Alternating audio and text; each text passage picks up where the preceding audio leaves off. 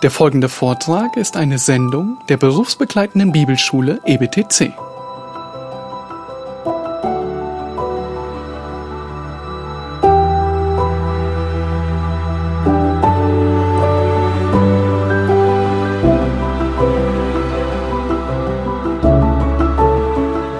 Viele von euch kennen John Bunyan, den einfachen Baptistenprediger und Kesselflicker, wahrscheinlich durch sein bekanntestes Buch Die Pilgerreise. Es ist mittlerweile in 200 Sprachen übersetzt worden, in den letzten 350 Jahren. Spurgeon, er pflegte die Pilgerreise jährlich zu lesen und er sagte über Bunyan, dieser Mann ist eine lebende Bibel. Wo immer du ihn anzapfst, wirst du feststellen, sein, sein Blut ist Biblin, die Essenz der Bibel selbst. Er kann nicht sprechen, ohne ein Bibelwort zu zitieren, denn seine Seele ist voll des Wortes Gottes. Nun, was viele nicht wissen über Bunyan ist, dass Bunyans Leben von sehr viel Leid um Christi willen gekennzeichnet und geprägt war. Es war eine Zeit in England, in der der Konflikt zwischen dem Parlament und der Monarchie verschärft wurde. Und das Parlament stellte sich gegen die Nonkonfirmisten, so wurden alle genannt, ähm, die nicht zu der anglikanischen Staatskirche gehörten. Das heißt, im Kern alle, ähm, die ähm, evangelikal oder reformiert waren. Und das Parlament änderte das Gesetz, den Gesetzesentwurf, und auf einmal durfte er nicht mehr predigen. Von einem Tag auf den anderen wurden 2000 Pastoren aus ihren Gemeinden entlassen und des Amtes enthoben. Nun, Bunyan, er wollte seine Herde, die kleine Gemeinde, nicht im Stich lassen und trotzdem diente er weiter und predigte weiter und wurde schlussendlich ins Gefängnis geworfen. Insgesamt verbrachte er zwölf Jahre im Gefängnis. Er musste in Anführungszeichen nur versprechen, nicht mehr zu predigen, dann wäre er augenblicklich entlassen worden. Aber er konnte es nicht. Und so blieb er zwölf Jahre im Gefängnis, bis die Gesetzeslage sich wieder änderte und er entlassen wurde. Nun, die Bunyans, die waren arm, seine erste Frau, die war bereits gestorben. Er hatte vier Kinder. Ähm, die älteste Tochter Mary, die war sogar blind. Und äh, sie besuchten, die ganze Familie besuchte ihn hin und wieder ähm, im Gefängnis. Und er selbst beschreibt zum Teil diese Schmerzen, die er erlitt. Nun nicht physische, aber er sagt, die Trennung von meiner Frau, also die zweite Frau, die er dann geheiratet hat, die Trennung von meiner Frau und den armen Kindern war für mich so, als risse man mir das Fleisch von den Knochen. Aber er resignierte nicht sondern er verstand, wie und wozu Gott Leiden ins Leben eines Gläubigen hineinbringt. Er verstand es besser wie kaum ein anderer. Und nicht nur die Pilgerreise, sondern insgesamt 40 Bücher sind die Frucht seines Leidens. Ein Mann, der nur die Grundschule besucht hat und darüber nicht hinaus. Nun, vielleicht habt ihr den Predigtitel im Wochenblatt schon gesehen oder irgendwo sonst. Und äh, vielleicht habt ihr bei euch gedacht, äh, ich bleib heute lieber zu Hause. ähm, wie und wozu sollst du leiden? Nun, vielleicht hast du gedacht, ich will nicht leiden. Ich will mir auch keine Predigt über Leiden anhören. Vielleicht denkst du, Leid ist zu nichts Nütze. Es ist nur ein Übel, das uns seit dem Sündenfall plagt. Vielleicht versuchst du mit allen Mitteln gegen Leid dich zu wehren und du suchst irgendwo den Notausgang, um dem Leid zu entkommen oder irgendwo den Schleudersitz, um daraus katapultiert zu werden. Und wir Menschen, wir mögen kein Leid. Und wir wollen häufig in Situationen die Umstände verändern, damit wir Leid loswerden. Das Erstaunliche ist, Gott hat einen anderen Plan. Gott will uns häufig in den Umständen lassen, um unseren Charakter zu ändern, nicht die Umstände. Niemand von uns mag Leid und trotzdem durchleben wir Leid. Vielleicht lebst du gerade durch, aktuell durch Leid durch, aber ganz sicher wirst du zukünftig durch Leid hindurchgehen. Jeder von uns, ob persönlich, wir werden noch jede Menge Leid auf dieser Erde erfahren, aber auch als Gemeinde werden sicherlich noch Zeiten kommen, ähm, wo wir, wo Leid nicht an die Tür klopft, sondern einfach hereinplatzt. Nun, wenn man den Römerbrief, das Standardwerk für Rechtfertigung bezeichnen könnte, dann könnte man den ersten Petrusbrief als das Standardwerk für Leiden ähm, beschreiben. Durch den ganzen Brief hindurch spricht Petrus immer wieder von Leiden. Nun, die Empfänger, an die Petrus schreibt, sie gingen durch Leiden durch, aber es sollte noch schlimmer werden. Petrus erinnert sie auf den ersten Seiten des Briefes, dass Leiden im Vergleich zur Ewigkeit wirklich nur kurzzeitig ist. Kapitel 1, Vers 6. Er erinnert sie daran, dass Leiden wie die Läuterung von einem Goldschmied ist. Nun, Gold, ich habe es auch nicht gewusst, aber Gold kommt in natürlicher Form nicht sehr rein vor. Sogar die besten Gold-Nuggets, die haben nur einen Goldanteil von 85 bis 95 Prozent. Das heißt, überall wo Gold ist, muss es geläutert werden, damit es rein wird. Da sind so viele andere Metalle mit drin ähm, da, ist, da sind Steine, Gesteine und alles Mögliche ist drin. Das heißt, der Goldschmied, der muss Gold über 1064 Grad erhitzen, damit es flüssig wird. Und die, ganzen, die ganze Schlacke und alles, was nicht Gold ist, das sammelt sich dann oben an und kann dann ausgegossen werden.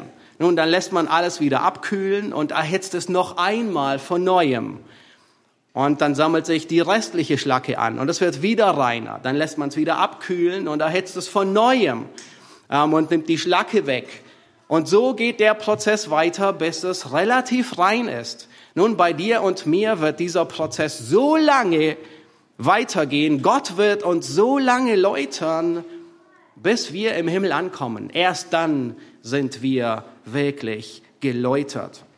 Die Empfänger des ersten Petrusbriefes, die gingen zunächst, man könnte sagen, nur durch Verleumdung, durch ein bisschen Kränkung, durch Schmähung, durch Drohung und Lästerung, aber es sollte mehr werden. Die Verfolgung sollte zunehmen, und zwar echte Verfolgung und Leiden, Gefängnis, sogar bis hin zum Märtyrertod. Es war sehr wahrscheinlich nicht, nicht weit bis 64 nach Christus, als Nero Rom in Brand steckte und es den Christen in die Schuhe schob. Und überall im ganzen Reich breitete sich ein Hass aus gegen die Christen. Es wurde heiß, es wurde ungemütlich für sie. Und deswegen ermahnt und erinnert Petrus sie, wie sollen wir damit umgehen? Nun, in dem letzten Abschnitt, den wir begonnen haben, uns anzuschauen, in 1. Petrus 1, äh, 1. Petrus 4 ab Vers 12, ähm, Alex hat letzten Sonntag darüber gepredigt, über den ersten Teil. Da hat Petrus uns schon angewiesen, wie wir mit Leid umgehen. Heute wollen wir uns die restlichen Verse in diesem Abschnitt ansehen, aber ähm, ich werde um, der, um des Zusammenhangs willen ähm, die Verse 12 bis 19 lesen das war 12 bis 15 war der Teil, über den Alex gepredigt hat, 12 bis 14. Ab heute werden wir ab Vers 15 bis 19 weitergehen. Nun, das ganze Ziel ist, warum du zuhören solltest heute ist, wenn du verstehst, warum und wozu Gott Leid in dein Leben bringt, dann wirst du es nicht nur widerwillig akzeptieren, sondern du wirst lernen, sogar Freude zu finden, trotz dem Leid. Leid wird das in deinem Leben bewirken, wozu Gott es gesendet hat, nämlich eine reife Frucht in deinem Leben hervorbringen. Lass uns die Schrift lesen, 1. Petrus Kapitel 4, die Verse 12 bis 19 und wir konzentrieren uns dann auf äh, die Verse 15 bis 19. Geliebte, Lasst euch durch die unter euch entstandene Feuerprobe nicht befremden, als widerführe euch etwas Fremdartiges, sondern in dem Maße, wie ihr Anteil an den Leiden des Christus habt, freut euch, damit ihr auch bei der Offenbarung seiner Herrlichkeit jubelnd freuen könnt. Glückselig seid ihr, wenn ihr geschmäht werdet um des Namens des Christus willen. Denn der Geist der Herrlichkeit Gottes ruht auf euch. Bei ihnen ist er verlästert, bei euch aber verherrlicht.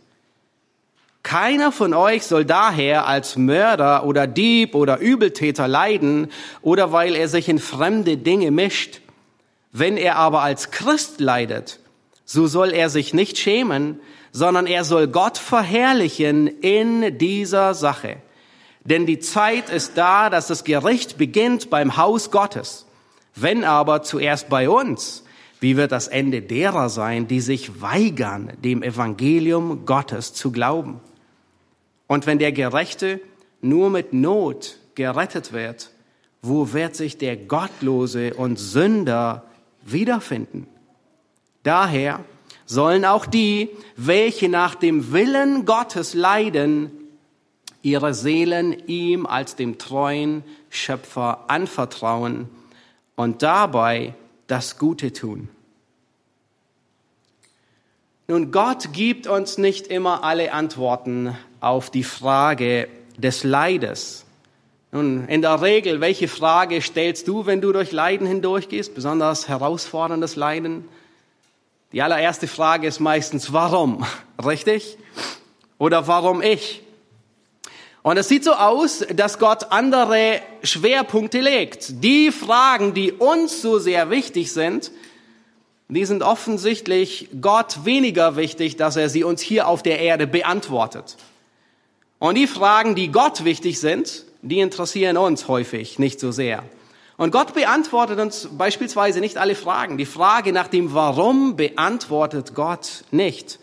Ihm ist wichtiger, dass wir lernen, wie wir in Leid leben, wie wir uns in Leid verhalten. Und ihm ist wichtiger zu wissen, wozu dient eigentlich das Leid in deinem Leben.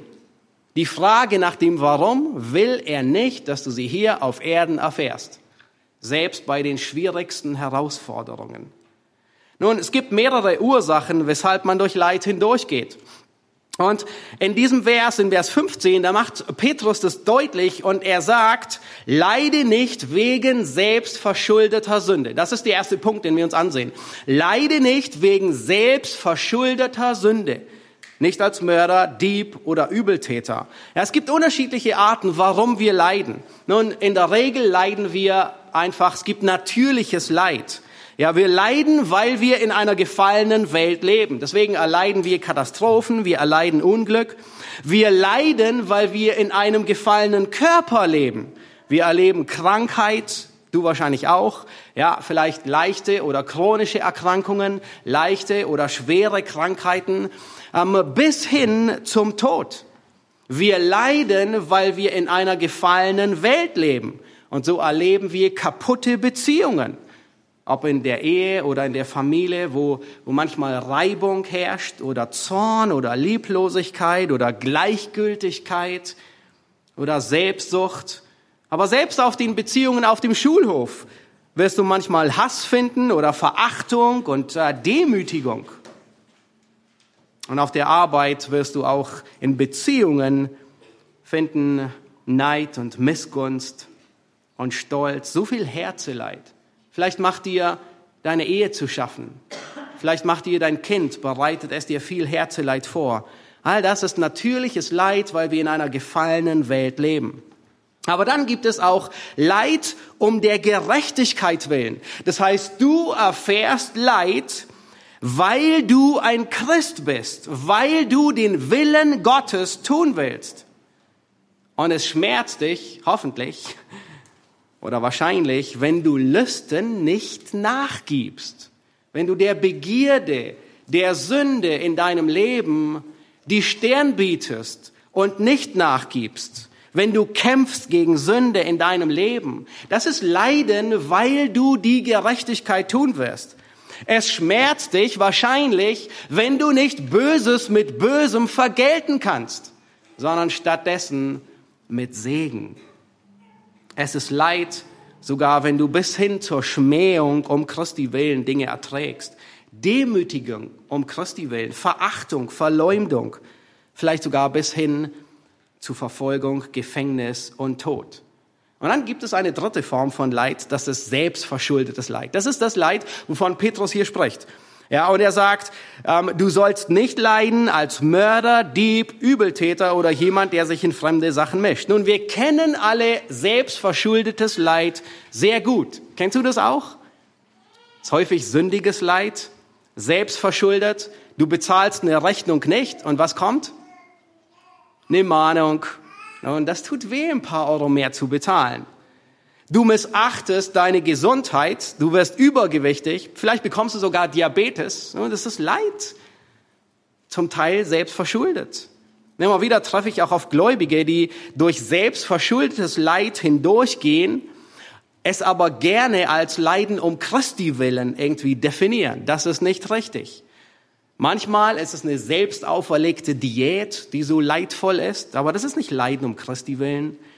Manchmal können Gläubige ihre Zunge nicht im Zaum halten und sie leiden dafür. Aber das ist in der Regel auch nicht Leiden um Christi willen. Manchmal leiden Gläubige wegen ihrer eigenen Sünde, so wie Jakob. Manchmal leiden Gläubige wegen ihrer Nachlässigkeit. David, der hat viel gelitten, insbesondere von Seiten seiner Kinder, weil er in der Erziehung zum Teil sehr nachlässig war. Einer seiner Söhne, Adonja, er macht sich selbst zum König, ruft sich in 1. Könige 1 äh, zum König aus und dann wird in einer Fußnote quasi ähm, ähm, nur so beiläufig gesagt, sein Vater hatte ihm nie etwas verwehrt sein ganzes Leben lang. Ja, sein Vater hat ihm nie Grenzen gesetzt, sondern alles war in Ordnung. Offensichtlich gab es damals schon irgendwie so anti-autoritäre Erziehung. Nun, manche Eltern, die leiden, weil sie ihren Kindern keine Grenzen setzen. Und wenn die Kinder auf dem Kopf tanzen, wenn es keine Konsequenzen gibt, dann leiden die Eltern. Das ist normal, aber das ist nicht Leiden um Christi willen. So kannst du es nicht bezeichnen. Nun, Petrus, er wusste, dass man sich selbst verschuldetes Leid gerne so zurechtlegen kann, dass es irgendwie christliches Leiden ist. Aber das soll nicht so sein. Petrus sagt hier, wenn Christen leiden, dann sollen sie nicht leiden, weil sie eine Strafe verdienen. Nicht als Mörder, nicht als Dieb, nicht als Übeltäter, nicht als jemand, der sich in fremde Dinge einmischt. Nun, was ist jemand, der sich in fremde Dinge einmischt? Benedikt Peters, er übersetzt es in seinem Kommentar und sagt, es ist ein Aufseher fremder Sachen.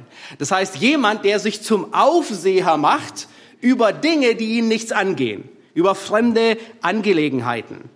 Ein Ausleger, der meinte, ähm, dass Christen sich sehr wahrscheinlich durch übermäßigen Eifer in heidnische Bräuche eingemischt haben und sie verurteilt haben, aber es war gar nicht ihr Bier, es war gar nicht ihre Sache, dort immer ihren Senf mitzugeben, Dinge zu verändern, die Regierung zu verändern, Politik zu verändern, Manchmal mischt man sich in fremde Sachen auch ein, wenn man meint, man müsste das tun, was sonst Gott üblicherweise tut.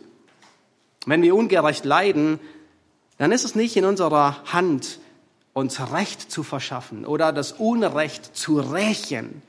Das ist Gottes Aufgabe, nicht deine Aufgabe. Und, und, und Petrus sagt, wenn jemand leidet, soll er nicht selbst verschuldet leiden als Mörder, Dieb, Übeltäter oder jemand, der sich einmischt in Dinge, in, in, wo er eigentlich nichts damit zu tun hat.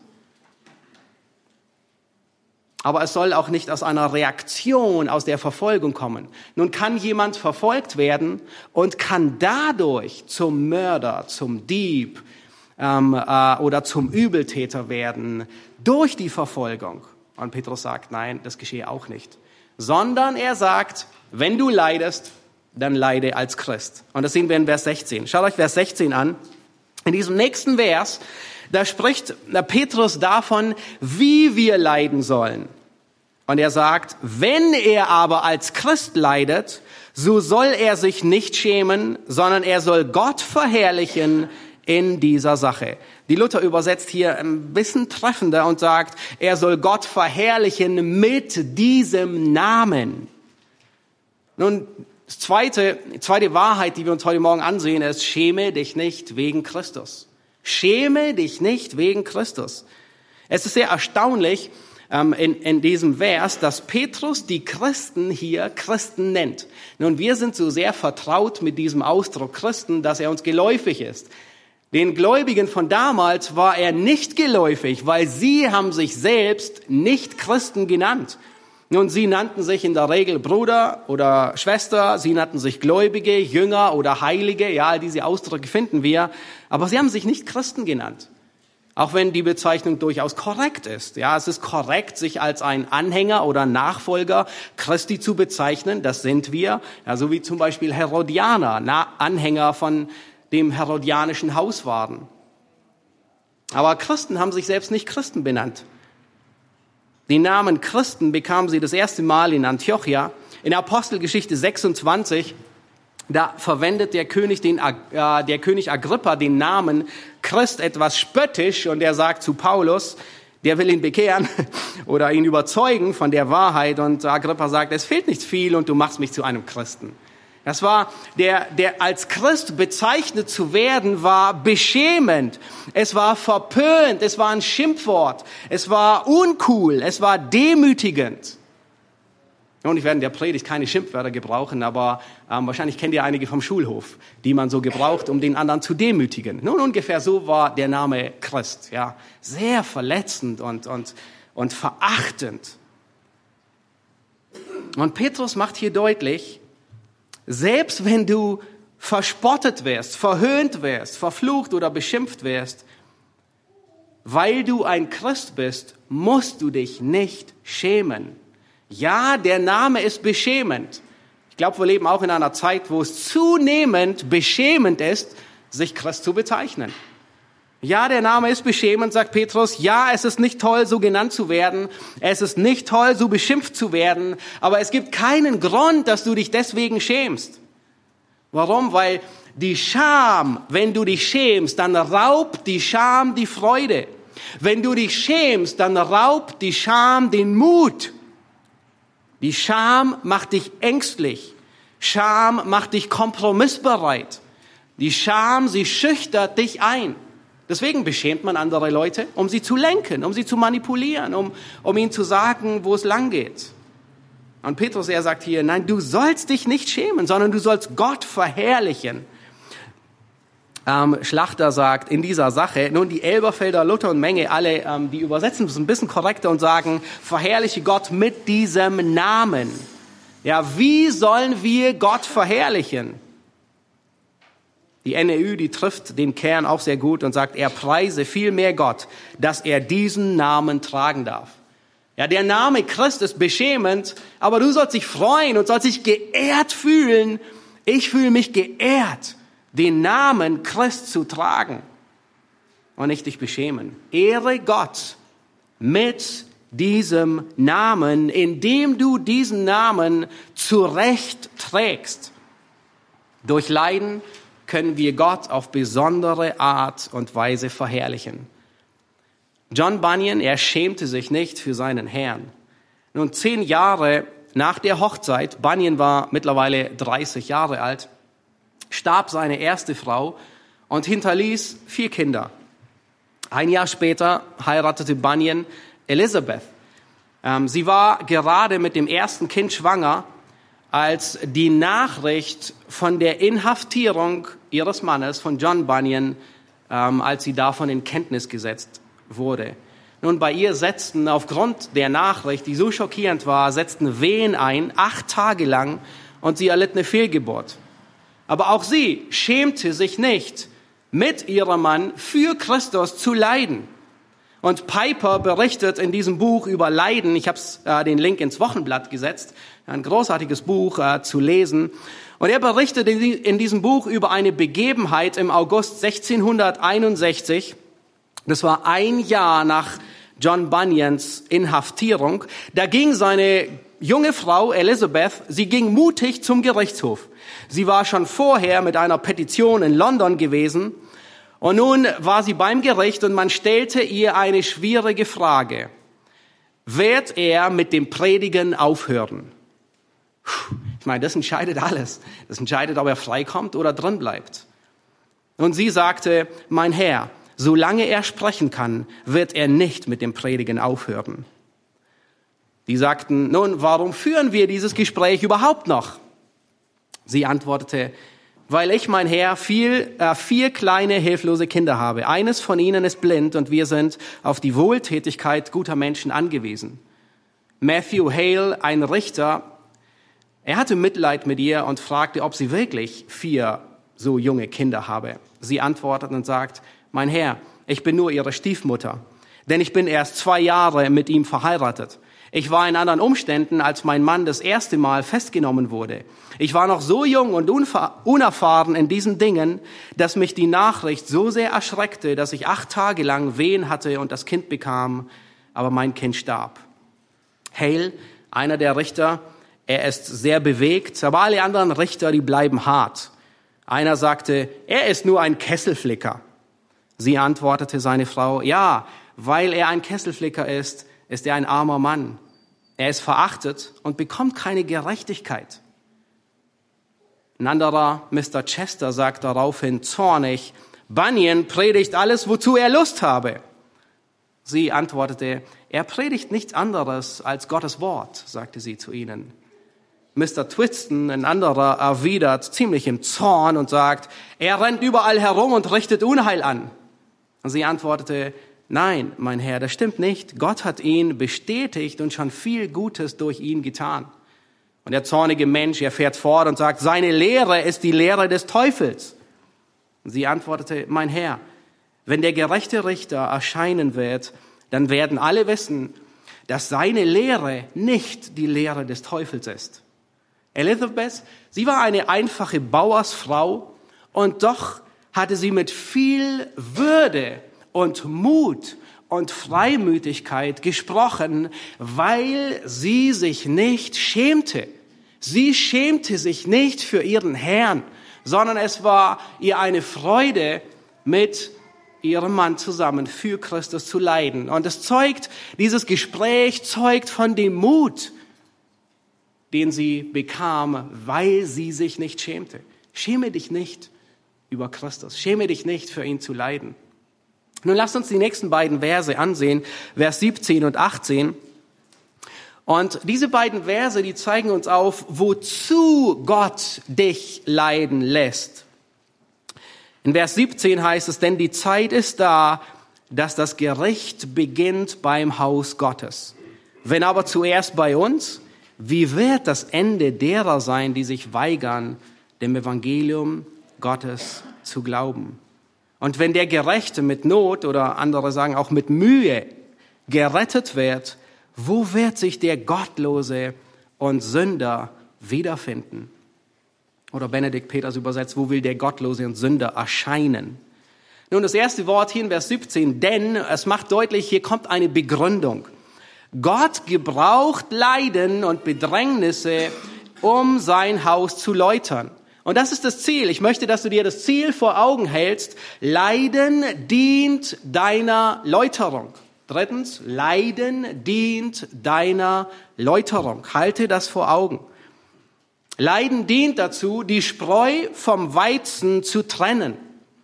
In 2. Thessalonicher Kapitel 1, Vers 5, da geht Paulus sogar so weit, dass er sagt, dass Bedrängnisse, die auf die Thessalonicher kommen, ein Anzeichen des gerechten Gerichtes Gottes ist, aber nicht für die anderen, sondern hört gut zu, für die Gläubigen, dass sie würdig geachtet werden des Reiches Gottes. Das heißt, Gericht ist ein Zeichen, oh, noch nicht mal für die Ungläubigen, sondern dass Gott dich würdig erachtet, Bürger seines Reiches zu werden. Das Gericht beginnt beim Hause Gottes. Dieses Prinzip finden wir im Alten und im Neuen Testament. Und sehr wahrscheinlich hat Petrus hier Hesekiel 9 vor Augen, als er dieses sagte. Und in Hesekiel 9, da kündigt Gott ein Gericht an. Und zwar spricht er von einem Mann, der in Leinen in ein leinenes Gewand gekleidet ist. Es wird nicht gesagt, wer es ist. Ja, könnten munkeln. Und dieser Mann, der in Leinen gekleidet ist, der soll in ganz Jerusalem und darüber hinaus ähm, alle Gläubigen an der Stern kennzeichnen, markieren. Und es kommt irgendwie aus der, aus der Offenbarung ein bisschen bekannt vor, ja. Und dann hinter ihm, und er geht hinaus, hinter ihm kommen sechs weitere Männer, Das ist etwas, was Hesekiel sieht. Und ihnen wird gesagt, dass sie alle umbringen, die das Zeichen nicht tragen. Und dann sagt Gott, und bei meinem Heiligtum sollt ihr anfangen. Das heißt, Gott sagt, fangt mitten im Heiligtum an. Und dann heißt es in Hesekiel äh, 9, Vers 6, da fingen sie bei den Ältesten an, die vor dem Tempel waren. Gott züchtigt sein Volk schneller, wie dass er Gericht über die Gottlosen bringt. Gott beginnt mit dem Gericht am Hause Gottes. Und dieses Prinzip, diesem Prinzip folgt Christus auch im Buch der Offenbarung. Nun, bevor Johannes im Buch der Offenbarung über das Gericht der Ungläubigen spricht und das enthüllt, ja, Offenbarung Kapitel 4 bis 20, was kommt davor? Da enthüllt er die Sendschreiben, ein Gericht über das Haus Gottes an die Gemeinde. Es bedeutet nicht, dass Leid und Bedrängnis immer Züchtigung im Sinne von Strafe sind oder dass Gott immer nur straft. Nein, nein. Gott gebraucht Leid und Feuerproben als Mittel, damit wir seiner Heiligkeit teilhaftig werden. Da waren zwei Gemeinden, die waren tadellos. Eine davon war Smyrna. Ah, der Herr hatte an Smyrna nichts auszusetzen und dennoch wird berichtet, dass diese Gemeinde durch große Drangsal hindurchging. Ebenso Philadelphia. Und manche andere, ähm, die sehr viel, wo der Herr sehr viel zu bemängeln hatte, die gingen noch durch keine Trübsal hindurch und Gott kündigt es an und beginnt mit den Sendschreiben. Das Gericht beginnt am Haus Gottes. Dasselbe Feuer, das Gold läutert, dasselbe Feuer wird eines Tages auf die Stoppeln treffen, die sich weigern, dem Evangelium Jesu Christi zu gehorchen.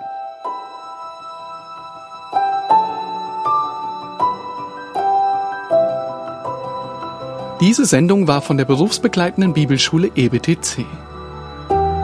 Unser Ziel ist, Jünger fürs Leben zuzurüsten, um der Gemeinde Christi zu dienen. Weitere Beiträge, Bücher und Informationen findest du auf ebtc.org.